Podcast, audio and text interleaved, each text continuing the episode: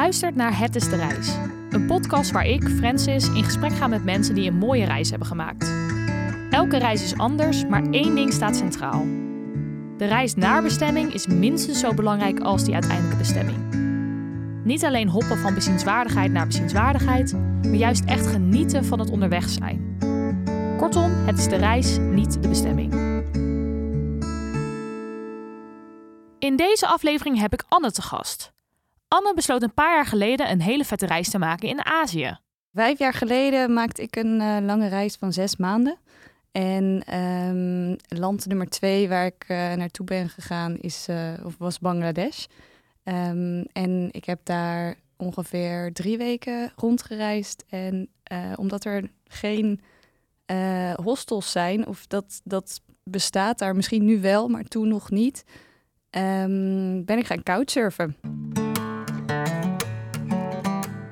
Ik ken veel mensen die in Azië gaan backpacken, maar ik hoor bijna nooit van mensen die dan ook Bangladesh bezoeken. Ik ben daarom wel heel benieuwd hoe Anne hier opkwam. Stond Bangladesh voordat ze vertrok al op de planning? Nee, het was niet het plan. Ik, uh, ik, ik, ja, ik ben weggegaan na mijn, na mijn studie um, om een lange reis te maken. En ik wist van tevoren eigenlijk nog niet hoe lang die zou zijn. Um, ik wist in ieder geval dat ik wilde beginnen in Nepal en eindigen in India. En dat ik ook naar Sri Lanka wilde. Maar uh, ja, ik had de tijd en toen ik eenmaal in Nepal was, toen vond ik het super leuk. Um, alleen wat me een beetje tegenviel was dat het best wel toeristisch was. En ja, ik had nog nooit een lange, verre reis gemaakt op deze manier. En ik dacht, ja, ik ga echt als een soort ontdekkingsreiziger de wereld over nu. Um, maar ja, ik was daar niet alleen. Er waren heel veel andere mensen. Ja. En dat was heel leuk en gezellig en makkelijk. Um, maar ik wilde toch een beetje meer dat gevoel hebben dat, dat ik echt als een soort van, ja, ja, een, een, een, ja echt een reiziger ergens uh, in een onbekende plek was waar ik echt een beetje uh, het avontuur had. Dus ja, toen was ik daar en toen hoorde ik iedereen over andere landen waar ze heen wilden gaan. Um, en niemand had het over Bangladesh en ik zag het op de kaart en ik dacht, ja, fuck it. Waarom niet? Ja. Um, dus ik heb een uh, Lonely Planet daar gekocht en uh, tickets opgezocht. En ja, toen, toen ben ik daarheen gevlogen. Uh, heel random eigenlijk. Wauw, ja. Dus het was echt... Van tevoren wist je eigenlijk al... ik wil niet een soort van gebaande pad, zoals iedereen... maar ik wil ook wel echt een beetje iets opzoeken... waar niet iedereen naartoe gaat. Ja, ja, ik wilde echt off the beat and track. Ja. En, en dat had ik nog niet genoeg gevoeld in, in Nepal. Ook al heb ik daar ook wel echt uh, in mijn eentje door de bergen uh, gehiked. Maar ja, ik, ik wilde nog meer, nog verder. Ja. ja. En mijn moeder zou dan zeggen, is dat niet gevaarlijk? Was, uh, was dat ook iets waar je bang voor was of niet echt? Ja, nee. Ja, ik denk, ik voelde me gewoon heel... Uh, misschien is dat ook iets met wat jonger zijn... dat je gewoon nog heel erg onoverwinnelijk voelt. En denkt van ja... Uh, dit is gewoon het avontuur wat je dan roept. En dan, ik heb eigenlijk niet echt over nagedacht van... oh, het is gevaarlijk of... Er was, stond wel iets op uh, Rijksoverheid of zo over politieke um, onrustigheid en uh, protesten. Maar ik dacht, nou ja, het zal wel meevallen. dus ik ben gewoon gegaan. Ja.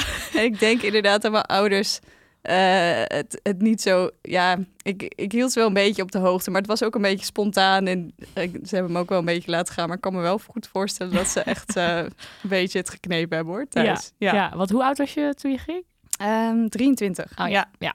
En heb je dan het gevoel dat je als jonge vrouw, zeg maar, in Bangladesh gewoon wel veilig was? Ja, ja op zich wel. Um, ook omdat ik denk ik altijd wel heel erg uitga van... Dat was misschien een beetje naïef gedacht, maar ik denk dat eigenlijk nog steeds wel. Ik ga wel heel erg uit van het goede van de mens of zo. Je hebt overal uh, goede en slechte mensen, maar het grotendeel is nog steeds, ja, heeft nog steeds goede, het beste met uh, de medemens voor. Ja. Um, dus ja, ik, ik, het is wel zo dat je daar heel erg opvalt. Ik bedoel, het is wel echt, uh, het is geen toeristisch land. Um, ik ben in die drie weken dat ik daar was ook maar uh, zes andere reizigers tegengekomen. Wow. Ja, um, en het is wel heel islamitisch. Dus ja, je moet je wel je schouders, je, je knieën, et cetera, moet je gewoon bedekken. Maar ja, dat, dat, dat vind ik ook gewoon respect naar de cultuur die je bezoekt. Ja, zeker. Dus dat, ja, dat had ik sowieso wel gedaan. Ja. Um, maar ja, ik voelde me wel heel erg bekeken. Dat, uh, dat wel. Ehm, maar ja, als je, ja, op een gegeven moment heb ik ook maar een hoofd, niet echt een hoofddoek omgedaan, maar een sjaal. Omdat ik dan ook niet meteen zo aangestaard werd. Dat ik iets meer anoniem kon bewegen. Maar ja, afgezien van dat mensen heel nieuwsgierig naar je zijn, heb ik niet per se ehm, onveiligheid ervaren. Nee, oké, wat goed. En uh, nou, je noemde het al even in het begin, je bent daar dus gaan couchsurfen. Ehm, ja, je zei dus zelf al, er waren eigenlijk niet echt goede andere opties als backpacker. Kan je daar wat meer over vertellen? Nee, ja. Um, nou ja, van tevoren kijk je dan wel een beetje voor je eerste bestemming natuurlijk naar een plek om te overnachten. En ik zag alleen maar hotels en ik dacht, ja, zo ontmoet je natuurlijk geen mensen als je in je eentje in een hotel gaat zitten.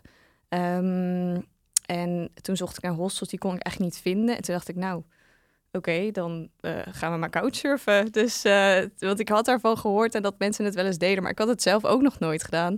Dus ik heb die app gedownload en uh, ja, toen was dat nog gratis, dus dat was een hele lage drempel. Ja. Um, en ik dacht, ja, ik ga maar gewoon kijken wie erop zit. En er zaten best wel veel mensen op couchsurfing wat in grappig, Bangladesh. Ja. ja. Want zijn dat dan over het algemeen mensen die ook wat beter Engels kunnen bijvoorbeeld? Of? Ja, um, ja, iedereen sprak wel goed Engels. Volgens ja. mij, ja, ik weet, ik weet niet of dat overal in het land zo is, want mijn mijn uh, bubbel was wel een beetje beperkt tot de mensen waar ik bij verbleef. En meestal die jonge mensen dus wel, maar hun ouders en zo. Want je, ja, je, als je gaat couchsurfen in Bangladesh ben je niet bij één persoon in hun appartement zoals je dat hier zou hebben. Maar ben je gewoon in een appartement met de hele familie. Ja. Um, dus ja, ik kon niet converseren met iedereen, maar wel met, uh, met de mensen waar ik mee contact had via de app. En ik denk, het is natuurlijk ook best wel een internationaal georiënteerd platform. Zeker, dus in ja. dat opzicht is het wel logisch dat die mensen dan Engels spreken. Maar Ja. ja, heel veel mensen inderdaad ook niet. En kan je me misschien een beetje meenemen in welke route of wel- welke plek je hebt bezocht daar?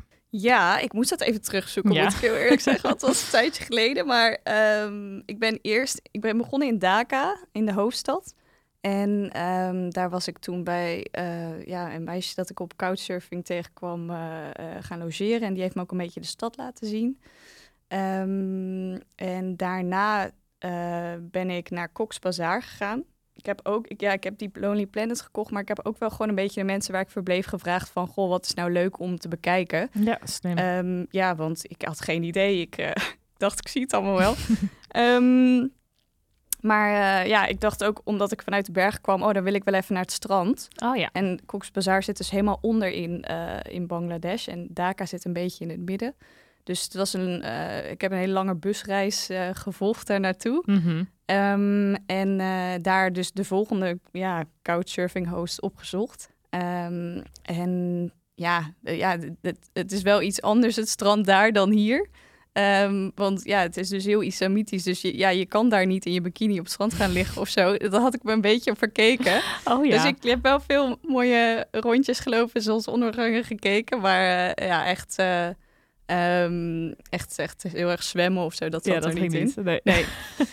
Ehm, maar wel gewoon heel leuk daar eh, met die host een beetje rondgelopen. En, en wat, je hebt daar ook gewoon tuk-tuks, net als in India. Nou ja. Dus daar tuk-tukjes gepakt eh, ehm, naar wat eh, leuke plekjes rondom eh, de stad. En even denken. Ja, je zat daar dus, daar had ik nog wel een paar andere, ja, niet Europese, maar eh, ehm, ja, westerse mensen ontmoet. En die zaten daar dus vooral omdat ze ontwikkelingswerk deden voor een, ehm, ja, voor vluchtelingenkampen die daar zaten. Want Oh, je ja. had vanuit in die tijd eh, vanuit Myanmar heel veel vluchtelingen Oh, die overkwamen. Of... Ja, Oh ja.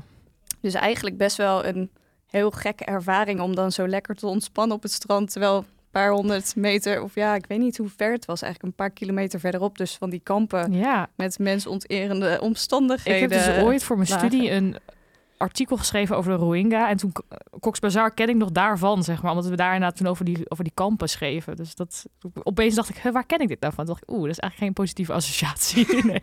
Nee, ja, Ja. ik had het toen niet zo erg door. Maar omdat je dan die mensen dan daarover spreekt, dan realiseer je dat Ja. het daar is. En dan zie je wat beelden en denk je, oh wow. Ja. ja daar zit je dan toch, eh, toch ineens eh, ja, vlak naast. Ja.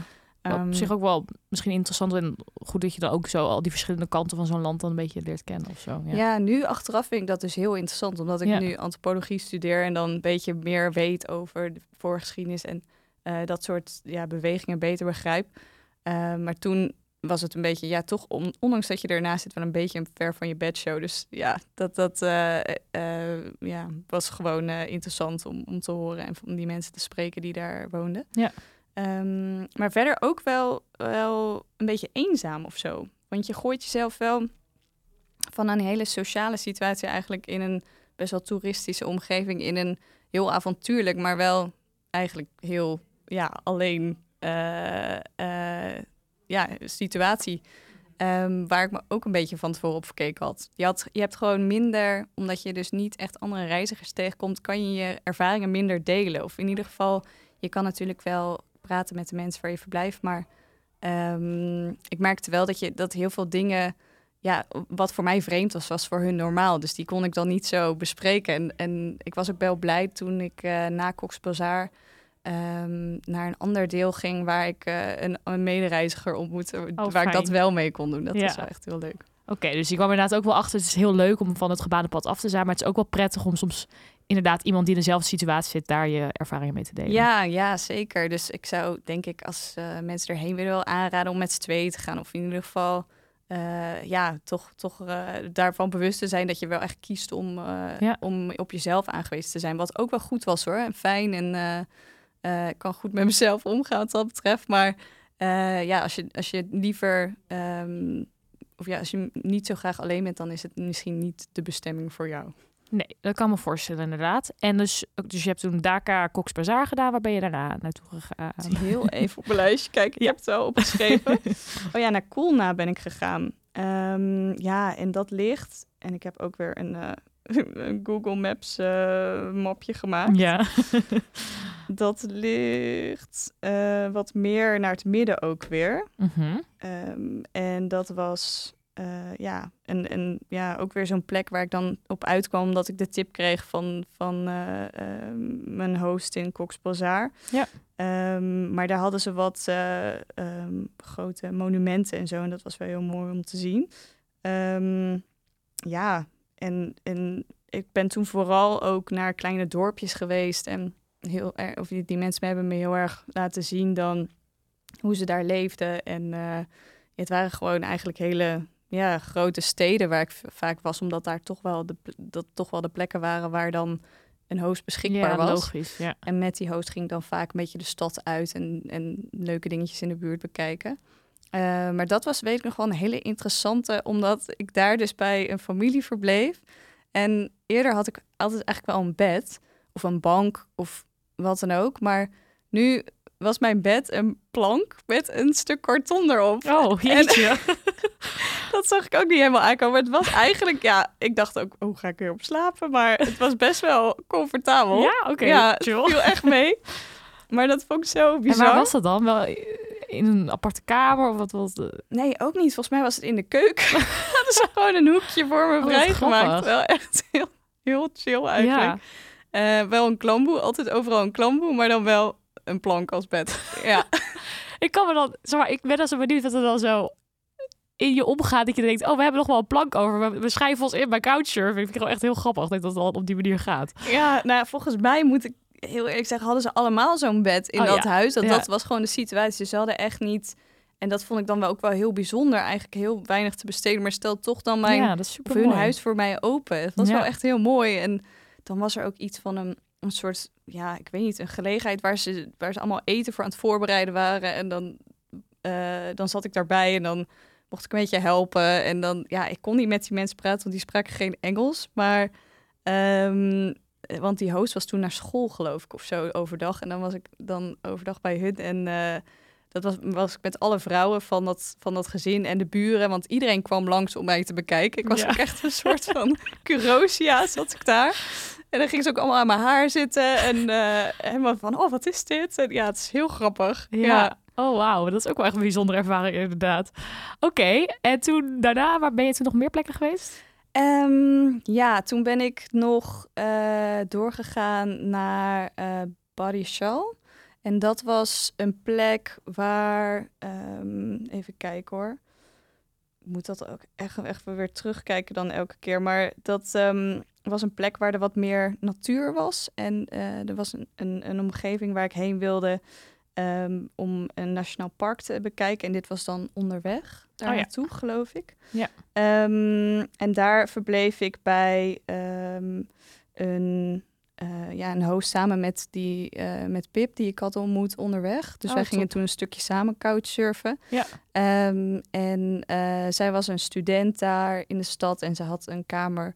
En zij heeft ons gewoon heel veel van de stad laten zien. En heel veel verteld ook over de geschiedenis van Bangladesh. Dat was echt heel leuk. Oh, interessant. ja. Ja, heel interessant. Het was nog niet eens zo heel lang onafhankelijk van India. Ja. En het was echt een super bloederige oorlog voor jaren. En ehm, nou ja, dat heeft ook wel heel veel economische ge- gevolgen gehad. En eh, voor de ontwikkeling van het land. En zo leer je echt een beetje. Dat vond ik heel mooi aan het couchsurfen. Dat je echt met de mensen daar iets leert over het land en de cultuur. En veel meer ehm, ja, echt, echt aan het reizen bent dan toerist bent. Ja. Ja, ja, wat vet inderdaad. Ja, ik kan me voorstellen dat je ook veel meer inderdaad in aanraking komt met de gebruiken en hoe mensen inderdaad gewoon zijn en met elkaar omgaan. Dat dat wel heel, heel mooi is. ja. Oké, en dan ook wel leuk dat je ook echt die jonge mensen, denk ik, tegenkomt. Dat je, Ja, Ja. ja. want inderdaad, er zitten geen, geen, nou ja, misschien nu wel, omdat het wat, ja, weer wat verder ontwikkeld is en mensen misschien wat meer technologische toegang ook hebben. Maar vooral die jonge mensen hadden dan een smartphone die dan daarmee eh, eh, mee bezig waren en Engels spraken, dus dat ze dat eh, Ja. makkelijk konden doen. Ehm, maar ja, dat was wel heel, eh, heel bijzonder. Want weet je een beetje wat voor hen zeg maar de motivatie was om dit te doen, om jullie uit te nodigen? Ja, vooral wat ik van hun heb begrepen is om ja, wat internationale mensen te spreken. Mensen die niet uit Bangladesh komen. ehm, en beter Engels te leren, ook een Engels te oefenen. Ja. Ehm, en het gewoon leuk vinden ook om mensen hun land te laten zien. Ja, een beetje, eh vonden wel mooie redenen. Ja, heel Ja. mooi inderdaad. Oké, en wa- was dat het? Of heb je nog ergens op? Ja, ja, toen ben ik eh, even denken nog naar. eh, ik, dat was heel bijzonder met een oude ehm, veerboot die echt 100 jaar oud was. Het zag ook nog helemaal zo stoombootachtig eh, uit. in een slaap, slaapboot was dat. Hm. van, van daar naar een ander stadje gegaan. En dat was dan echt een hele nacht. oh ja, vandaar naar Dhaka, geloof ik. Ja. Eh, was je, waren een hele nacht onderweg. Of en een rivier dan? Of? ja, Oké, over een ja. rivier. En, eh, en dan had je echt zo'n slaapcabine. Oh, en je kon er vet. eten. Het was echt zo alsof je nou 100 jaar terug in de tijd ging. Was echt Oh, heel wauw, leuk. ja. Daarna kreeg ik wel, ik weet niet, ik heb iets gegeten op die boot wat niet heel goed was. Oh, nee. flinke voedselvergiftiging. Voor een hele week lang heb ik op bed gelegen. ja. Maar eh, was het helemaal waard. Maar wel een coole manier doen. van reizen. Ja. Want anders zit je denk in, een- dus in een bus en dan is dat wel... eh, Ja, en die bussen die gaan zo hard. Dat is echt heel eng Oh, eng, eigenlijk. ja. ja. sowieso alle bussen in, in Azië waar ik in heb gezeten, dat is natuurlijk een andere ervaring dan hier. maar dat was wel echt eh, af en toe dat ik me vasthield. Dat Oh, ik hoopte ja. dat we niet zouden crashen. Oké, ja. dat is zo'n boot wel lekker denk ik. ja. ja.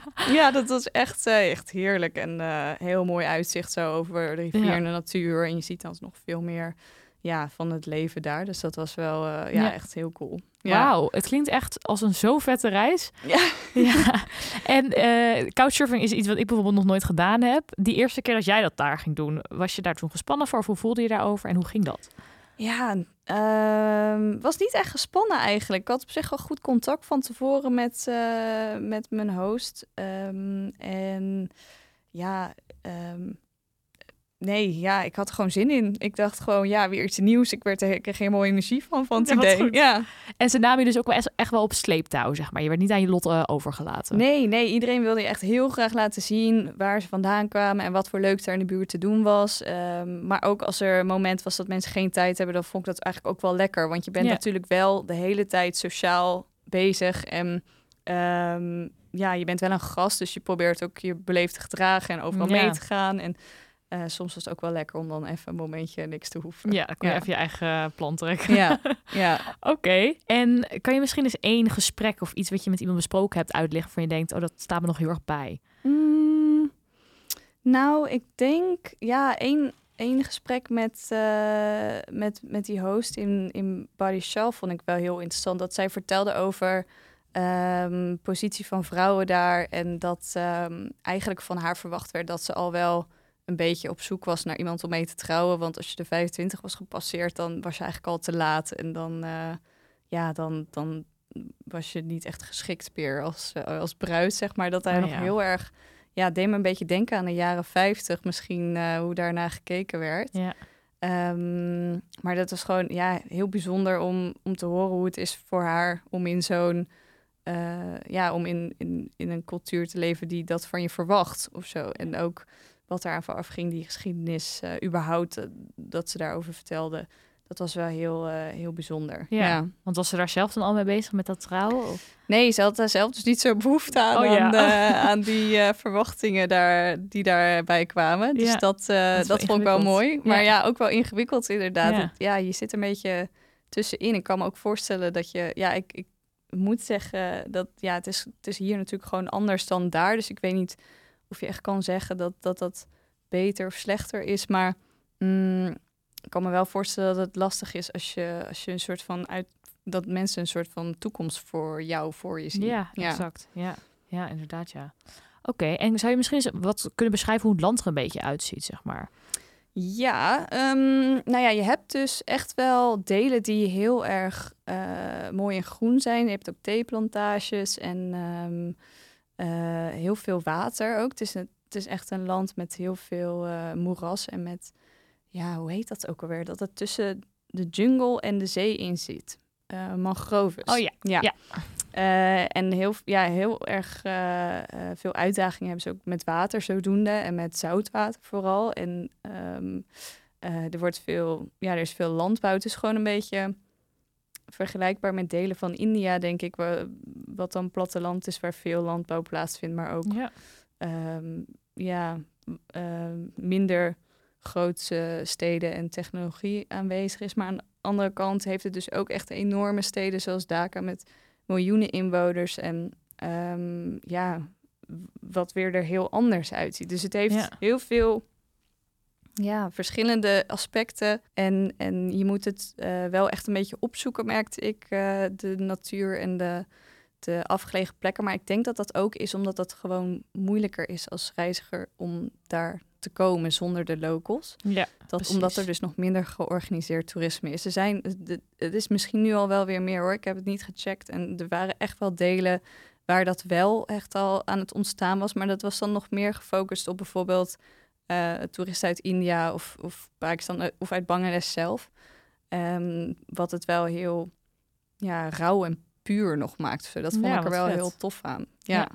ja, precies. Ja, dat kan me wel goed voorstellen. En zijn die steden dan, dus Dhaka, doet, doet dat dan een beetje denken aan andere grote Aziatische steden, zoals weet ik wel, Hanoi of, of Kuala Lumpur of zo? Ja, ik moet zeggen, ik ben niet in eh, Kuala Lumpur geweest en Han ja, wel in Hanoi. Ik vond het wel heel verschillend, maar het is wel gewoon heel groots en hele hoge gebouwen en tegelijkertijd ook van die straatjes waar ze marktjes hebben. En het, het is wel, ja, het is wel vergelijkbaar. Maar Ja. het is wel, het heeft wel echt, eh, echt dat rauwe randje. Dat, dat je op zo'n markt loopt, dat je je omdraait, dat ik ineens zo bijna tegen een blinde man opbot, maar die heeft dan ook echt geen ogen meer. Dus dat is best wel Oh ja. ja, dat soort dingen kom je dan wel gewoon meer tegen Ja, eh, dan, dan in andere landen. Vond ik wel heel ja, bijzonder. ja. Ja. kan me voorstellen. En je noemde al eventjes dat je dus nou, wel ook wel door had van oké, het is ook best wel alleenig om in zo'n land te reizen waar niet veel mensen zijn. Ehm, wat, wat deed je een beetje als je, als je in je, met jezelf was, zeg maar? Wat, wat, Mm, nou, ik, eh, eh, ik las wel boeken of ik eh, zat gewoon een beetje, ja, of ik ging dan wandelen ergens. En ik had ook een camera mee, dus ik heb heel veel gefotografeerd. Ja, leuk. dat is wel heel leuk nog steeds om dat terug te kijken. ja. Ehm, en ja, ik, ja dat, dat heb ik het meeste gedaan, denk ik. Gewoon rondlopen, fotograferen. Eh, af en toe even zitten, uitzicht bewonderen. eh, kijken waar ik naartoe wilde. eh, maar soms ook echt gewoon in de avond in je bed dan lekker Netflix hoor. Ja. Ja, nou, dat kon ook gewoon. Internet heb je daar wel. Ja. Elke aflevering vraag ik mijn gasten of ze nou een nummer of album hebben wat voor hen echt symbool staat voor de reis. Ben je nou benieuwd naar de muziek die mijn gasten noemen? Op Spotify kun je zoeken naar de afspeellijst Het is de reis, niet de bestemming, waar ik alle nummers toevoeg en ook wat eigen favorieten inzet. Ik vraag het ook aan Anne.